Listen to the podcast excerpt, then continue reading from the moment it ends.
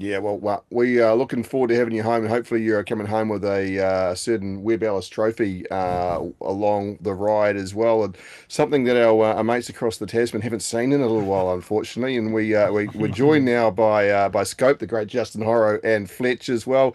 Uh, afternoon to you, fellas. Yeah, yeah, so, Juzzy, world... so Juzzy, you had the Ashes, right? So mm. we've got the Ashes, and we've mm. also against got, England. Are, yep, are, yeah, they are they there yet? The boys there? Oh, hi guys. Sorry, we just caught us just having off off air having a chat. What's happening? Uh, mate, we are we are geared up for the World Cup final. I know, I know that uh, I know Scope's on board, but uh, yep. Fletch, you jumping behind the All Blacks on this one? I'm in. I'm in. I'm, I'm no fan of the Saffers. Uh, let me just say, I'm anti Saffa. I live next to four of them, and uh, they're, not, they're not great. No, but boys, now we were discussing this yesterday, and Beeve, were you saying that going into this World Cup you weren't as confident as you'd been previous World Cups? Uh, I, I, was I was all in, but uh, the nation was very split. There was there was a lot of doom sayers out there that gave us most likely coming home at the quarter final. To be fair, that was the feeling of the nation. So no, they've they've turned it around for sure. And, and is it? Uh, who's been the, the star? I mean, Ian Foster's obviously this is his last hurrah. He's got to obviously take a lot of credit here because he this he was speared basically under the pump. Yeah, under the pump. And, and so, what's been the turnaround? Well, the thing is, and the the thing was, I sort of found it quite ridiculous that we were all screaming we're, we're a tier two nation all of a sudden, was because the players haven't changed. Uh, we've still had the same players. A lot of them won the 215 World Cup. A lot of them are still, if you had to have a team play for your life tomorrow, half of them are still the ones that I'd pick and yet we sort of just a couple of results didn't go our way, and then it sort of really manifested quite negatively in our country. But they've just got they've just got their game right. They've had a few games where they just haven't got the tactics right, and they've got that sort of all in all in sync now. And, and all the veterans who are departing are playing unbelievably at the moment. Sam Cane, who was is joint with Ian Foster as far as getting spared by a nation and told he shouldn't even be in the team, is is now mm. one of our best players again. So it's just been a, I guess a, a, few things have all just started to align. But as far as the boys, they've just they've got they've got it all together now, and they are playing at a level which they haven't done for for a long time. Yeah, it was a it was an indifferent uh, build up to the World Cup for the for the All Blacks compared to previous World Cups, right? And uh, you know now that now that they've you know beaten the Irish in the uh, in the quarter final. This is probably the next best team, or, or you know, the, if you if you would have asked a lot of people before the World Cup, South Africa, All Blacks, and the Irish, so they get uh, a pretty big test going into the finals, boys. How do you see the final shaping up? Um, South Africa have probably had less noise th- than what we've had uh, for the All Blacks, but uh, I think All Blacks are slight favourites still. Yeah, look, Scope, I'll I've told the station many times, and uh, my TAB account's pretty happy about this final because I, I, went it a few months ago. Uh, but it's it's they talk about uh, the different styles make fight, but this is just this is just two teams from complete ends of the world going at it. Obviously, we'll try and play up tempo and uh, as quick as we can, and the Boks will try and bring it into an arm wrestle and just bash the All Blacks off the park. So whichever team can get that across the line, I, I still think we've South Africa's got to get everything absolutely right to, to win this. Where I, I think if we if we don't quite get it right, I think if we can get our tempo and our pace of the game up, and obviously match them up front, we'll get the job done. But I know we're, we're, we're quite heavily favourites now on the side of the ditch as far as the betting goes. Oh, it's still a flip of the coin if you're being brutally honest, probably. Um, I remember leading into the World Cup, they played South Africa and they had a quite a, a weird strategy. They they did they almost bring an entire new Ford pack onto the field yeah. in the lead up. Do you think will they be doing any like I know the teams have been named? Is there anything similar? Could they? Because that obviously that tactic worked really well in that lead up game. Would they? Uh, is is that a bit brash to be doing that in a World Cup final? Well, the, the, the head coach Rassie Erasmus, who probably Australian listeners probably don't haven't heard of too much, he's He's he's your Eddie Jones on drugs. He is a headline. oh, he is a headline no. every day. Uh, I'm going away. He's a headline every day. but Have you uh, he, say, don't ask. He is he, he is a genius. Yep. And the, the seven forwards, one back on the reserve bench, is something that no one else would do, but they did it. He's, he's tinkered with six and two. He's done five and three. I, I wouldn't be surprised if they go back to six and two and have a have essentially another forward pack to bring on because if they're going to win the game, that's where they get it done. And they've got a they've got a new front row that they bring on, which is just as good as the first front row. And we're a game now that you can still win test matches on being the dominant scrum, which South Africa did in the weekend when they brought on their uh, brought on their crew. So nothing would surprise me as far as that goes, mate. Uh, now, Sammy, are you getting nervous about Saturday, brother? Uh, in the No, league, not- let's swap no, mate, codes. not at all. No? Madge, Madge Maguire has come with the alpha play here. He is going to pick for three consecutive tests the same 17, bar injury. And that is a sign right from the start that he's gone, right, these are the lads who to invest in it. Remember the days where you used to kind of pick a team and then everybody has to try and work their way into it rather than Yep. rest and rotation? Now, I, I no, no, look, no disrespect to guys like uh, Fledger or um, Jake Turbo coming in. They are phenomenal players. But players have been rested by the Kangaroos for this uh, game. Well, That's not being done by the uh, by the Kiwis. So I reckon I reckon they'll lean into that. And guys like uh, Big Nass, he's not he's not going to take that line down. The Fords have done a, uh great job, and Samoa got um, touched up by by both these teams. But I don't know. I, I like the Kiwis. I feel a 91 level ambush coming, lads. I, Ooh. I, I really do. And then uh, back into Beef's hometown and and Hamilton, you might even make it back in time for that beef uh, for uh, for a trophy to be sewn up again. I, listen, I, I'm missing a fair bit of talent both sides uh, as far as who they pick for their number one team going um, going out there. But geez, I, I, I'm feeling I'm feeling an upset coming. Oh, okay. Well, I mean, it's I mean, it's it's a, it's a marathon, not a sprint, as we know. So this isn't the final. So just keep your powder dry. That that would be my that would be my advice. What You have boys? you, what? you've you've met the players in the Kiwis pack. You reckon they know to keep the powder dry? Oh yeah, I know. Nah, that that frightens me. I mean, Fisher Harris, and then imagine you're dealing with Fisher Harris, and then and then Moses, and he goes, "Oh, sweet, the 20 minutes is over," and then Nelson comes on. It- it's he's just. I love watching him play. Like for all your Reece Walshes, uh, Walshes, and all your fast, you know, steppy Nathan Clearys. I just love watching the big fella just get on there and just rip into him.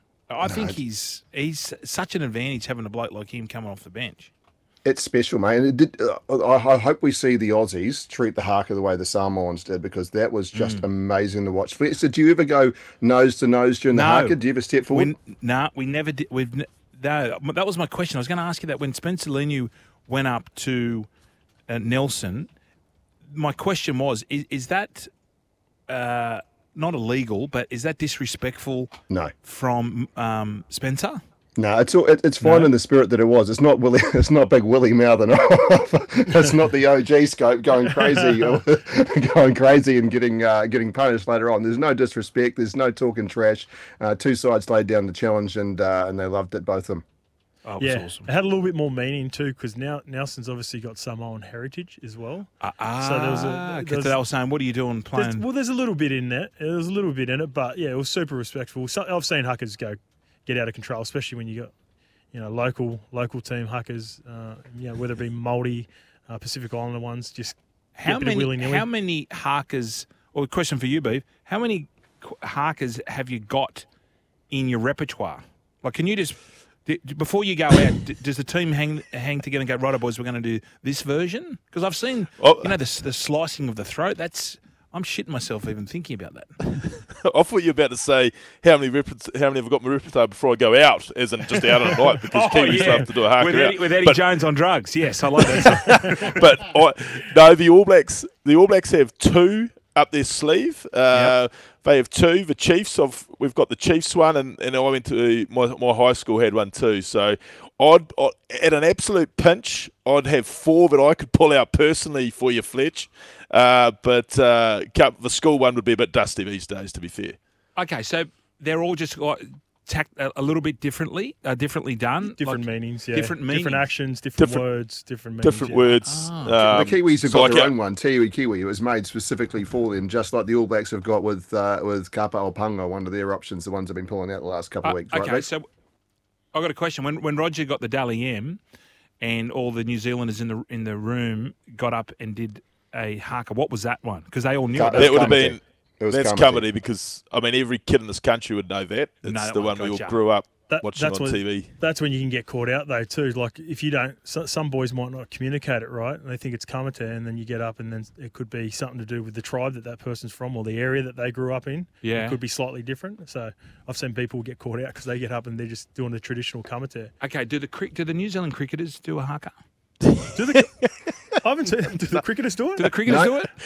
It'd be a power play. I think they Yeah. need to. I think they need to. Well, have they have they ever done one?